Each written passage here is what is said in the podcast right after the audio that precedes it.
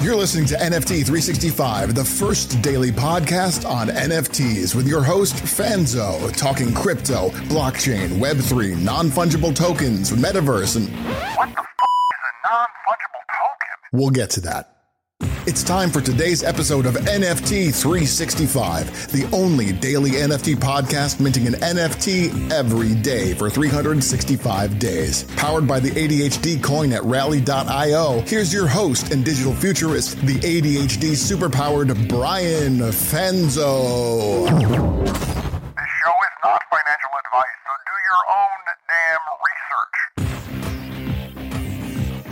What's up, friends? Welcome back to another episode of NFT 365.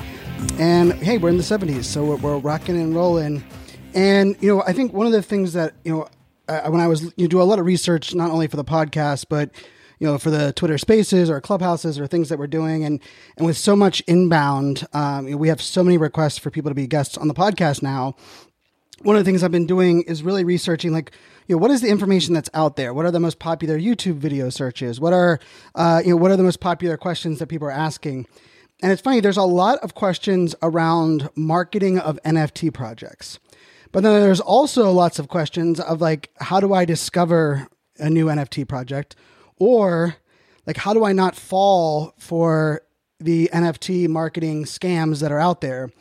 And i think part of that is because a lot of those that uh, have big budgets, um, not really, that doesn't mean that they're actually scams, but uh, in the most part, you know, they're either they sell out so fast that the average person can't be a part of them, or because they're giving away uh, whitelists spots to you know their best friends and quote unquote NFT influencers, or the projects you know they're one and done, right? They they they launch, they have their you know their project itself, um, and then uh, all of a sudden they disappear. And so I think, you know, one of the things I think we just have to kind of look at or um, better understand is like, what are the things, you know, within marketing that we like? What are the things that we don't like? What are the ways that we want to see more brands um, make things work, not make things work in some cases?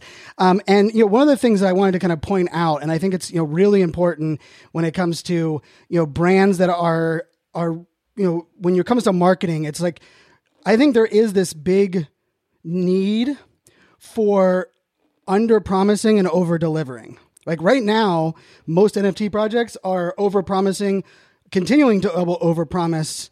And for the most part, when they don't deliver, we're kind of stuck holding the bag, pun intended.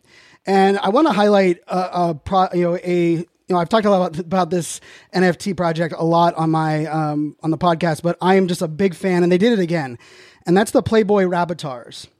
Now, I think they're the design of their Discord server, how they use bots, how they create channels for um, Playboy Rabbitar holders, but also for those that are not holders to still have conversations, I think is the best setup of all of the you know 400 discords that I'm a part of. But they also continue to deliver, right? And they they they last week rolled out that everyone that has a Playboy Rabbitar will get a free sc- subscription to iPlayboy.com. Um, they've, they've been rolling out those type of things, and even yesterday like out of nowhere, they were like, "Hey, we have a new bot in our Discord server where if you put your your number of your uh, Playboy Rabbitar in the into the Discord channel, we're gonna give it, we're gonna put it on the front cover of Playboy." And for those that are watching on video, you can kind of see what the you know the Playboy Rabbitar that I got. Um, for those that are listening on the podcast, I'll make sure to include include uh, a link to that in the show notes. But I will tell you, their ability to continue to deliver not only is is great for us holders, but it's ultimately, in my opinion, the greatest marketing, right? Because they don't really have to market Playboy Rabbitars. Almost all of us holders do it by simply promoting it or sharing out the new updates that are going on. Now, I will tell you, I'm going to have multiple episodes upcoming on the marketing concepts, right? Because, uh, you know, for me as an early adopter, I've been an early adopter in plenty of spaces, right? I, have helped some large brands get into Google Hangouts, get into live streaming, get on Snapchat, uh, launch their very first Instagram Live. So uh, this this is kind of like my wheelhouse of early adoption marketing and and where this kind of fits. Now, I will tell you, there it's kind of twofold right now, right? Because here's the truth: I'm seeing a lot of people, experienced and noobs to the uh, NFT space, falling for mark for really, I mean, hype sham marketing, especially in Twitter Spaces and on Clubhouse and even on Instagram. But then I'm seeing a lot of projects kind of missing the boat when they're using the same platforms. So I want to hit both of them on this podcast, but I'm going to do a future episode um, where I'm going to break down um, some of the more in depth like marketing concepts. But for those that are listening that are maybe thinking about launching a project, or you want to help your favorite NFT project, um, you know, market better, you know, stay tuned for the end of this podcast. I'm gonna make sure to give you some of that. And remember, this is something that I wanted to hit home, and uh, it's something that I haven't been a great done a great job conveying to you guys, the audience, but I want to start doing that this forward. When I talk about like what an NFT project should do, here's the truth. You don't have to be the founder of an NFT project to leverage this these actual um, you know methodologies or this strategy because here's the thing that we have to remember every person that owns an nft of a project has a has a driven, you know, not only responsibility, but a reason to be their own marketing and salespeople of the NFTs that you hold, right? The reason that we, you can put them in your, your PFP, your profile photo, the reason you should be talking about them is the more people that you're attracting to the project, right? The more demand that you're driving, the better it is for your community, the better it is even for how much that, that project is going to be worth. So when I say things like, you know, launching your NFT project, um, best things to do, those tool tips can be not only for those that are actually launching their own project, but if you are, hey, you just bought a new NFT project, how do you talk to your friends about it? How do you bring that to light? Hopefully, so you can drive more awareness and drive more people to that NFT collection. But with that being said, the NFT, I, I don't know of a better way to say this. The bro hype machine is gross. The bro um like believing that in the audience that we are dumb and we are naive and we are easily tricked is um, insulting. And here's the truth I fell for it before. There's, a, there's an NFT that I bought about a month ago. And it was my third straight day of uh, Twitter Spaces with this group. Um, they had pulled me up, and I was giving them, you know, giving uh, some thought leadership uh, level information. I actually was working with one of the other projects that was involved, and I fell for the hype. I fell for it, and I fell for it in the worst way. And so here's what I'm gonna give a little bit. I'm gonna, I'm gonna clue you guys into some of the things that, that people are doing, and I want you to be aware of it. And now this isn't to call people out those people will be exposed because the, the, the tactics will stop working and then they'll have to change their methodology. I, I I'm not I'm done playing the game of going and trying to stop you know bad people from doing bad things or shady people from doing shady things. That's a losing losing battle, and it becomes like a a cat fight. And he said, she said, and all, most of it is he said, he said because most of this shammy ridiculous marketing is happening from men. You know, the women projects and the women NFT spaces that I've been in have not, um, you know, been using these tactics, and it's just another reason why I believe, um, you know, the movement of of women NFT projects will only continue to accelerate because they're not willing to play the, a lot of the games that a lot of this bro sham marketing, um, you know, kind of falls into. And I will tell you. I end up being guilty by association in some ways. You know, I've I've had some people share some um, you know, some Discord screenshots with me where they said, Brian, you know, I had to convince them to listen to your podcast. They just assumed you were another bro marketer or bro NFTer, and you you, you were promoting women, um, you know, just to you know make yourself feel good or to you know get on people's good graces. And uh, I will just say to that, um, my track record speaks for itself. And if anyone has ever followed me, there's a I am the greatest job I have in my entire life. The the the thing that is my most proudest part of who I am is being a girl dad, and I've never shied away from that. It's been on my bio since the day my oldest daughter was born, and, my oldest daughter actually turns twelve uh, in four days. And but I understand why it's easy to loop me in there, right? Because I am a cis white male, and that's very easy to just assume that I don't have this, I don't have empathy, and that the things that I'm doing are for personal gain. But I just ask that you know when when you hear that, just ask people to give me a shot, right? Give, give me a little bit of, of a trial, um, because if if if you're getting that impression, then um, I want to change it. But I can almost guarantee that you know that you're not, because that is not what I stand for. So here's what's happening. the I you know I wouldn't it's not collusion, but it's really this idea and you're gonna have to excuse excuse my kind of like impersonation here, but people what, what's happening is that a bunch of friends and maybe they have different projects. Uh, maybe they all have apes, or they all have crypto punks, or they all have um, you know you know they're all in like an influencer circle. Um, they are getting onto Twitter Spaces or posting onto Twitter or to other channels, and what they're doing is they're overhyping each other back and forth. So what will happen was one person will open a space for their project and they'll be like, "Hey guys, check out our project. We're going to give away a free whatever the you know, a free diamond uh, dinosaur or whatever heck the name of the, the project is." Right? I don't want to call anybody out, so I'm not going to use any direct examples there. Um, and then they're gonna they get some friends on stages and like, oh my god, dude, this project is epic. You know, I just aped in for 10, um, 10 of your NFTs, but you know, which, which is the best property? Like, if you looked at the floor right now, what is the best properties on the floor? Like, what are, what are the ones that everyone should get? And of course, the person's founder is like, "Oh my goodness, thanks so much for buying ten of my NFTs. You are the man." Um, so yeah, if I was looking at the floor, these are the numbers that I would buy, and they drop off the numbers, and like because I love the I love the the Santa hat, and I love the the the face mask, and I love the swords on this one, and oh my goodness, you guys believe that this one is is still available at this price? And what happens is in the audience, we're like, "Oh, let's go jump over to OpenSea." Oh, I wow, they're right. There's only there's only 30 of these like Santa hats, and all of a sudden the Santa hats are worth point one point eight ETH. And all of a sudden people are getting excited and you're like, you know what, this is a steal. Like I can't believe that these are available. Like, holy I mean, I just gotta buy it. I, I need to I need to get out a credit card, I need to find a way to buy it. But here's the truth. More often than not, those things they're trying to get you to buy, those ones that have like the ones they can't believe are available, are owned by themselves or their friends. And they're overly hyping and blowing smoke around the ones that are going to put profit in their back pocket. And all of a sudden, people are buying them, and people come up on stage, and you can feel it.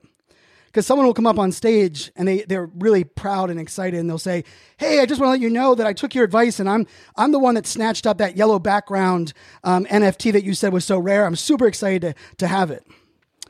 And in true bro fashion, because they've already got that person's money, this is what they do. Oh, thanks. Uh, we, we really appreciate that. Now, for all of you in the audience, the, did you see what they just did? They just got the yellow background. That's what you guys got to do. What is wrong with you? You guys aren't into it. They almost dismiss or really lack of a knowledge the person that they already convinced because for them that person is not a person that person is just another number that they can leverage and hype and it grosses me out to see this because the joy that can happen um, when people are discovering or buying their first NFTs to me is, is, is magical. It is it is something that is hard to you know emulate or um, to you know ex, you know explain unless you um, you know you feel it. And I, and I want to give a shout out uh, to Kelly uh, Kelly Pantaleoni. Uh, Kelly Pantaleoni. We were in a clubhouse space yesterday. And actually, one of our guests on the podcast coming up, uh, Gary Henderson, was doing um, his drop for the the Giraffe Tower, and she was on stage and she's like, "Hey, I'm to mint my first um, NFT." And I will tell you, she went through the process and bought that NFT. It's like, "Hey, I'm waiting for my MetaMask to." Um, you know the transaction to finish, and then she's like, "Oh, okay. Do I go over to OpenSea?" And it was an instant reveal, which I wish more projects were instant reveal personally. And I will tell you, she screamed with excitement. You could hear how happy and excited she was to be in the space. She immediately posted it to Instagram stories everyone in the in the clubhouse room was celebrating her. Yeah, that's so amazing, you know, cheering her on. And to me, that's the magic. But unfortunately, so much of his bro marketing doesn't even acknowledge or allow those that they're hyping or convincing to buy an NFT to, to, to feel acknowledged and feel accepted. And to me, this is gross. And so, what we have to just remember is that you have to just be aware that a lot of times the there are people that are are doing things that are very calculated, right? And I will tell you, I will not. If someone tells me, "Hey, Brian, um, I'm doing this Twitter space. I want you to come up and promote this um, you know this NFT, or I want you to talk about why everyone should have you know a backwards hat um, you know in betweener or whatever it may be. Not only will I not do that, but I will not attend that Twitter space, and I will not be a part of that kind of shenanigans. And it is shenanigans, and it is, in my opinion, it's selling a false bill of goods. And here's the truth: for all those that are doing it, I know there are people that might hear this and they think I'm talking about them.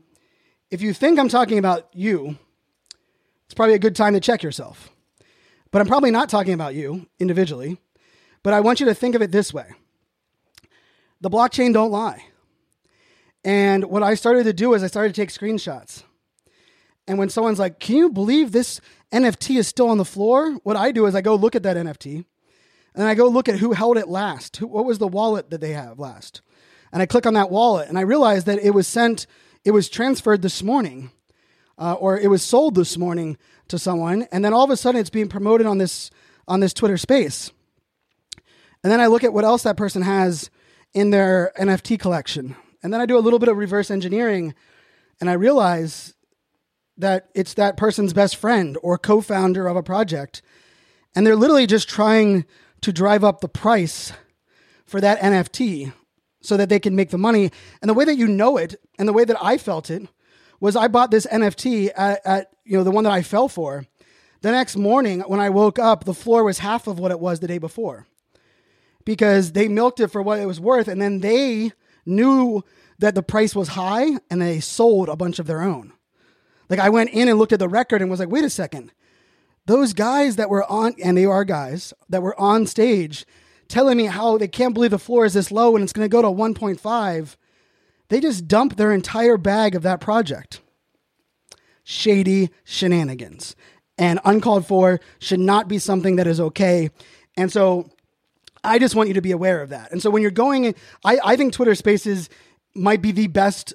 It, it's not even might be. It is the best place for marketing and building, um, you know, outside of your Discord rapport and community for your NFT project. But do not do not play those games with the audience because I'm going to make it my mission to educate the audience to where they don't fall for that. They don't play that game and in many cases, when they see that coming, they're going to dump their bag of NFTs beforehand, and you're going to be left holding the bag. Now let's flip this on its head because I don't like talking about problems and you know things that are that are issues without giving solutions or examples of how we do this better. I love social audio. For those that don't know, I, I uh, built a couple of the largest clubs on Clubhouse. You know, with like you know, I have a couple clubs over thirty thousand followers over there on Clubhouse. I spent you know sixty hours a week every week for almost the entire last year on Clubhouse and social audio. Live video, of course, was a big uh, piece of my marketing and my background. But the thing about it is, when you're doing social audio. It, it's about the fact that you can't mail it in. No one else can, you, you can't fake it till you make it. Well, some people can figure out how to fake it together. But the thing that I, that I want you to think about when it comes to marketing your projects on Twitter Spaces is third party validation and community led is really where the magic can, can lie. And what I mean by that is, a lot of Twitter spaces end up being like the it's a radio show promoting a radio show about how amazing their radio show is and how awesome they are and how cool how much they care about everybody yet they're only going to let their friends up on stages right? So it's a very much like we're here for you but it's all about me. And it's and it, they they want you to feel as though you're not good enough to be in their club but their club doors are open. And really what they're what they're really setting up is they give you glass windows and they let their friends into the club and they make you stand on the outside of their windows if you really want to leverage things like Twitter Spaces and Clubhouse and social audio for your marketing of your project that you own or to talk about the projects that you have, what you should be doing, is you should be focusing on the community and you should be allowing others to interview the founders or others to interview the, the moderators of your space. Because here's the thing when you travel to a new city, and you're you're like, man, you know what? I want to get a good piece of pizza to eat. Do you trust the billboards that say we have the world's greatest pizza? Here's the here's the truth. I've traveled to 76 countries. I've been all to all of the states in the United States except for two. And I will tell you, every state and every country I've ever visited has the world's greatest pizza. Yep. I, I swear, no matter what country you go to, someone is going to advertise or market that they have the world's greatest pizza. And we as consumers know that, right? So it's, we're not going to fall for that. So what do we do when we go to a new city and we want to, um, you know, maybe find a great place to get a slice of pizza? We usually post on like our Facebook or our Instagram because we want to ask our friends, those that can relate to us, those that that that understand who we are. Because I'm gonna post and say, "Hey guys, did you know I'm going? You know, I'm gonna be I'm gonna be in you know upstate New York. Where's the best place to get a slice?" Of course, you know, then I'm gonna have a bunch of friends that are gonna tell me where the best place to get a slice is. When it comes to NFT projects, most people are treating the NFT spaces like a billboard, like they have the world's greatest NFT, and and you should believe them because they founded it and they created it. But I I believe you need a combination of a great host you need to understand how to highlight thought leadership and education, but you also need to incorporate, you know, questions and insights that allow people into the project, not tell them what the project is, right? We can all go to the website. We can all go to your Twitter account or jump into your Discord. And so I believe we're going to see a movement very soon where project led, project only on stage um, NFT, you know, that, that aren't town halls, right? Like if you're doing a town hall or an Ask Me Anything, I, I'm all for that. But I'm talking about those other Twitter spaces, those other clubhouse rooms. What you should be doing is you should be teaming up with people that are much more independent and have like that third party validation. Now, I will say fully, transparently, that is something that I offer, right, for those projects that I am, um, you know, that I am working with or collaborating with or that have hired me. And and I promise I'm not saying that because I think I'm the only one that can do that, right? There are a lot of people in your community that would be great at hosting and highlighting and interviewing the the the, the different you know projects. You know, if you guys want an example of that, go back and listen to the interview I did with uh, with Jeremy, the X Punks uh, founder, here on on this podcast. The amount of people today, still to this right now, that are messaging me all these, you know, 40 days later or whatever it is since that podcast episode and are talking about how, wow, I, I wasn't sure about that project until I heard you talk to, you know, interview until I heard you break them down. The other thing when it comes to spaces um, or, you know, um, you know, let's say social audio as a whole, consistency does matter. But I also think it matters so that you, that you, you know, you care about the audience in a way that you acknowledge and make sure that everyone has a voice. Now, that does not mean that you have to let everyone on stage. It does not mean that you have to run Twitter Spaces for nine hours long, right? I, I do believe in you know putting some um, you know protecting your time and putting some constraints around what you guys have, what you know, what what is going on. But with that being said, when someone makes a comment on social audio, or someone makes a share, or they ask a question, please for the love of all things, acknowledge them.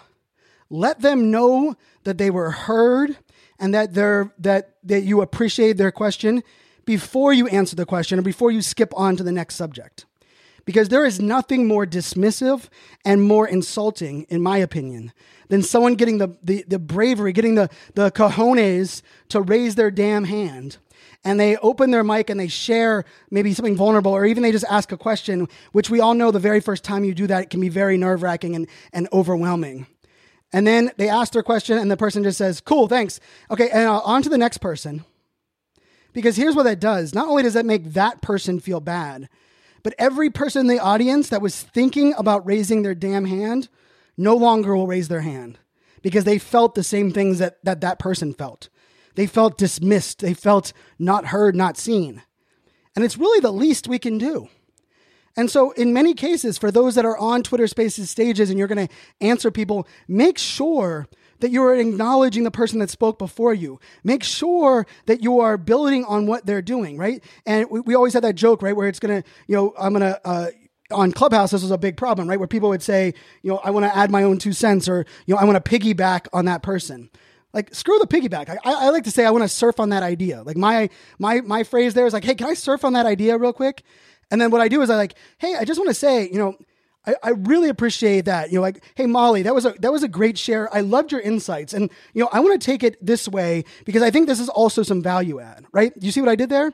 I acknowledged. I I, I not only acknowledged them, but I acknowledged their share, and then I surfed on the idea to bring it to full circle right now, I don't believe a lot of these Twitter spaces are run in a way that builds rapport or trust or relatability.